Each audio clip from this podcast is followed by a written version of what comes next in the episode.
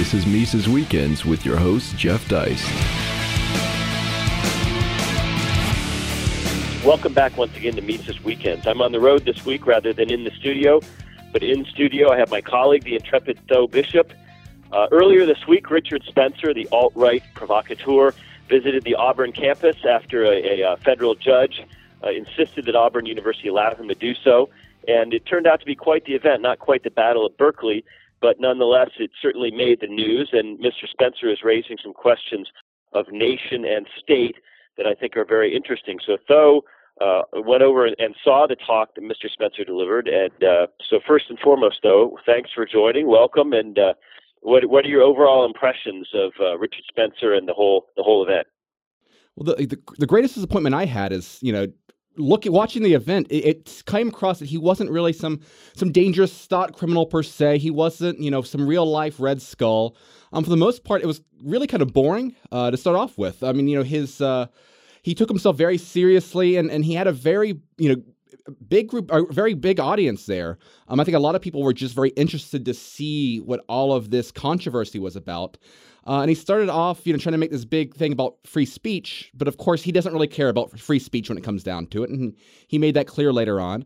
Um, so all in all, I mean, it was it was the hype was bigger than I think the event itself. Um, you know, there was a lot of uh, protests going on, uh, none of which were violent. The, the, the Auburn police did a very good job of unmasking uh, some of the Antifa activists that came from Atlanta.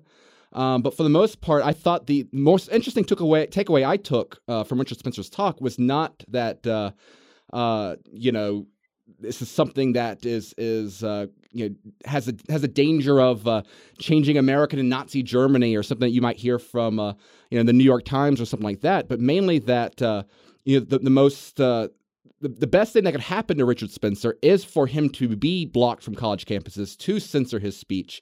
Um, because I think when more people listen to his message, uh, instead of hearing some you know dangerous new ideas, they're going to hear a lot of uh, kind of just the same old uh, things that we've heard in the past. Well, it's interesting to me that he brings up free speech. Of course, shame on Auburn University for attempting to block him in the first place to, to the point where it required a, an order from a federal judge to let him speak. And, and it's also interesting to me that really virulent left wing professors who advocate all kinds of things are not only allowed to speak on public college campuses around the country, but are often members of the faculty uh, itself at, at whatever university. But I do think it speaks well of the city of Auburn and, and just sort of the culture of the South that this was anything but the Battle of Berkeley. Uh, you know, this is a, uh, a place where people tend to be more conservative in their lifestyle and in their outlook, and we didn't have any silliness even with some interlopers from Atlanta. Uh, one thing that interested me though is you know he he talks a lot about nationalism in the state, but what I don't understand is how he imagines whether you want a white nationalist state or any other kind of state, how he imagines one is going to take over the apparatus of some vast Western government like the United States and repurpose it. I mean, does he not understand that that government is inherently progressive and that you, you can't use government to forward his purposes? I, I really don't know. You know, he, he I think he kind of really th- considers himself to be some great intellectual, but uh, you know, hearing him talk, he's clearly no uh, no Paul Gottfried or, or, even like a Jared Taylor. Um, you know, he is he's been kind of playing to that, that's kind of one of the interesting developments, you know, in the last last year or so. You know, he he went from being, you know, kind of a libertarianish sort of guy, um, you know, quoting Hoppe and stuff like that to being more uh, you know, he, he was out there praising Bernie uh, praising big government and talking about how he loves socialism. Uh, he's out in the past. He said, "Oh, you know, we should just uh, advocating for Trump just to go ahead and embrace universal health care." Um, so you know, he's he's gone full on with the state, and you know, he can he. I think he actually kind of believes this whole narrative that he's built, or or at least does a good job of selling it. That oh well, this is some great revolution um, that we're going to reform uh, uh, American society. Well, the tactics here just don't hold up right? I mean, the idea that you're ever going to uh, to be able to get through the state. Uh, the, the, development of some sort of white ethno state that he desires, the, the idea that he's ever going to win through uh, uh, democracy or anything like this. Um, you know, as you've talked about, you know, many times in the past, you know, the, the Trump election was not some great uh, revolution for white identity or or some some uh, uh, great turning point in American history. It's really a speed bump for the left. Um, so that's uh, whether Spencer gets it or not. How much, and, and that's kind of where I think Spencer needs to, is. You know, it's, it's, interesting to see him develop his role. I mean, is he supposed to be some sort of great leader for this alt right that he's put together, or is he more like a Milo? Is he a provocateur? Is he someone that you know his real great uh, skill is getting protests to show up and try to censor him? Um, you know, I I don't know. Uh, he's, he's talked a lot in the past about the need for the alt right to go out and, and embrace main, you know, get out in, in the real world. But uh, it's it's difficult to do that when you're out there uh, larping as a Nazi uh, and making jokes about uh, you know, Nazi in Germany at, at, at your events. So uh, I, where where Spencer actually wants to go with this, outside of making a name for himself, you know, in, in, the news is you know, we'll see how that plays out.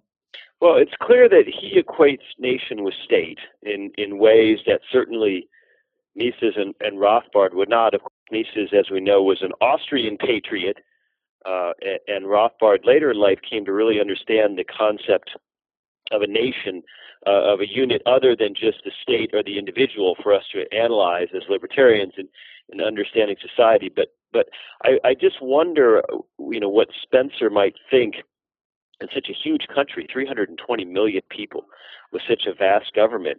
Um, you'd think that he would be talking about a Benedict option of sorts for white nationalists. He would be talking about some sort of breakaway uh, r- rather than trying to overtake and repurpose a, a, a vast government and military. Uh, you know, the only conclusion I can draw from this, though, is that he, he is an unserious person and that he's doing this for publicity.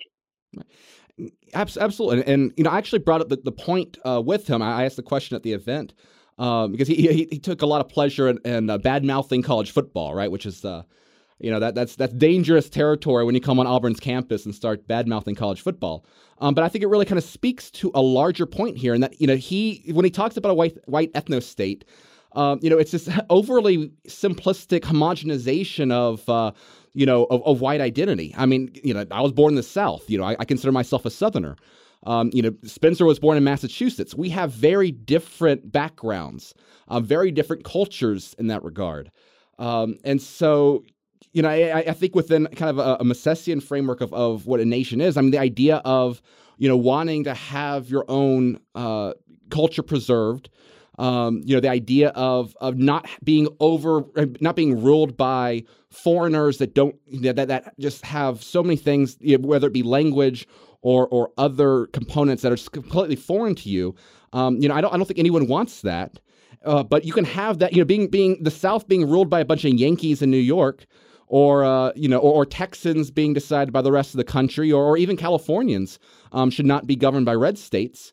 Um, you know, if, if the only way that any of this sort of stuff makes sense is by embracing this sort of decentralization option, um, this this breakup of uh, you know this, these political uh, monopolies, uh, but but he doesn't he doesn't seem remotely interested in that. He uh, instead of trying to uh, discuss realistic ideas on, on how you know, if, if, he wants to carve out a little piece for himself in Montana and white uh, in, in, around Whitefish and get enough people to to buy into that and, and buy their own property and, and you know they can do whatever they want in their own little community. Uh, but instead, he would rather uh, uh, badmouth and mock libertarians uh, and, and, kiss up to Bernie Sanders supporters. So uh, it's it's a very interesting uh, strategy. Well, very bold. We'll see how that plays out. Well, and I think it's important for us to understand, as so many libertarians don't seem to understand, is that Richard Spencer and Trump are, are, are reactions to a, viciously overreaching and hateful left in this country. I mean, we, we, we should we need to understand that the real threat to liberty in this country is overwhelmingly comes from the left, not the right. That you know, Mike Huckabee is not going to install a theocratic uh, federal government anytime soon. Richard Spencer is not going to take over Montana anytime soon. But there are very real progressive authoritarians all around us. They're at your kids' junior high school. They're making decisions on your city council uh, meetings on Tuesday nights. So, so I think Richard Spencer is something that the the left wing media actually loves because it allows them to create this idea that there's a rising national right uh, represented by Trump and the alt right, which is of course I, just false. I mean, if alt right means someone who doesn't like the GOP establishment but considers themselves not a liberal, well, that's a lot of people. Uh, and it, they're painting with far too broad a brush. But let me get back to your point you made about football. Now, I like that because I do think, especially college football, tends to be uh, state-sponsored bread and circuses. But uh, I, I'm told that that that the the uh, what he said about football, or the question he got about it, might have actually been staged, and that he was obviously Auburn is SEC football crazy, and that he was actually trying to goad the audience with that. I think that's probably you know again. I think he he relishes being a, a Milo-like provocateur. I think he'd probably be insulted by that comparison, but to me, that's really kind of the core of what he's doing right now. Um, and and I think it's you know again it, you know perhaps you know for for the betterment of everyone else. I mean, I think it's to his detriment um, because I I do think I mean I've seen for myself the rise of uh, at least at the very least curiosity, if not outright. Uh, uh, you know, you know, loyalty to the alt right from people who used to be libertarians. I saw many students for Rand, uh, you know, activists, for example, last year become, uh, you know, interested in Richard Spencer. You had, uh, you know, people invite Richard Spencer to come speak at, at ISFLC. Uh, you know, this past February, uh, you know, and I th- and it's directly a response to what you are seeing on college campuses. I mean, people are sick and tired of being of, of being told about their white privilege. People are, are sick and tired of being told that men are the problem with society. Um, you know, you had, the, you had, the, Huffington Post article that they were forced to take down the fake thing about uh, the need to take away the voting rights of uh, white males in South Africa.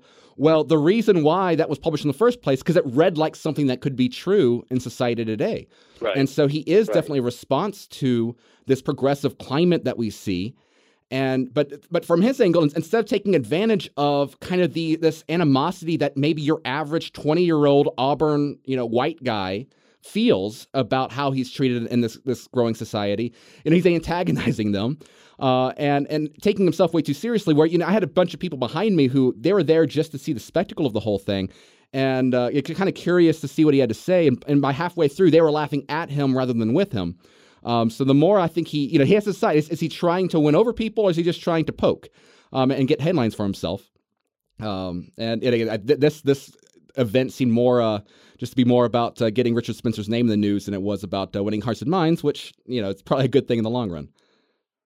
Well, it's interesting. I noted that uh, Richard Spencer came out in favor of single payer health care.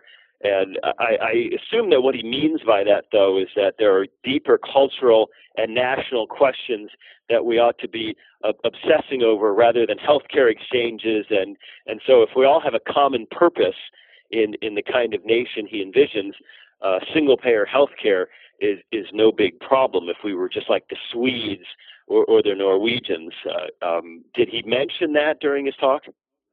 Uh, no, not really. He, he, didn't go that far into it. Um, you know, he just said, you know, hey, you know, libertarians, are, libertarians are stupid. Socialism's great. I love big government. Was pretty much the the, the depth of his, uh, his his conversation there. Um, but I think that kind of reflects a larger issue that I've seen just from some of the alt right that I've I've talked to. Um, you know, they, they, really they're not interested in economics. They're not interested in uh, you know any of you know, these sort of of question. You know, they're they're vehemently anti-free trade, for example. Which I mean, as, as Ryan McMaken had a, an article on the Wire a few weeks ago. You know, if you're against immigration, then you really need free trade because that's the best way. You know, that's what Mises talked about and uh, you know repeatedly. Um, you know, I I think that. Uh, you know, right so far, I mean, the, the, he hasn't needed, he hasn't really need to come up with solutions to how to implement this in practice, um, because until late, you know, the alt right has merely existed in, in on 4chan um, and within meme culture. And only now are they trying to, uh, you know, at least pretend to go out in real life and and and try to, uh, you know, get political. Um, you know, and, and and then of course, you know, their entire rise, I think, has, has as much to do with uh, the the desperation of Hillary Clinton and the media to tie Donald Trump uh, into their movement uh, more than anything that they've done themselves. But uh, you know, they, they, haven't had to really uh, address real questions on how uh, you know their society would actually function. Um, and and I, I again, based off of the tactics I've seen so far, they, they never really will. Well, we have to wrap it up, but I I do think it's interesting that he brings up questions of culture and nation. I think libertarians ought not to be scared of these questions. I think we ought to uh, look to people like Mises and Rothbard for guidance on some of these things, however thorny they might be. And I also think Richard Spencer ought to be allowed to speak. I think this is a, an absurd situation we've devolved into in the United States where the left gets a pass and uh, at least someone who's ostensibly on the right does not. So thank you so much for your time today. Ladies and gentlemen, have a great weekend. Subscribe to Mises Weekends via iTunes U, Stitcher, and SoundCloud, or listen on Mises.org and YouTube.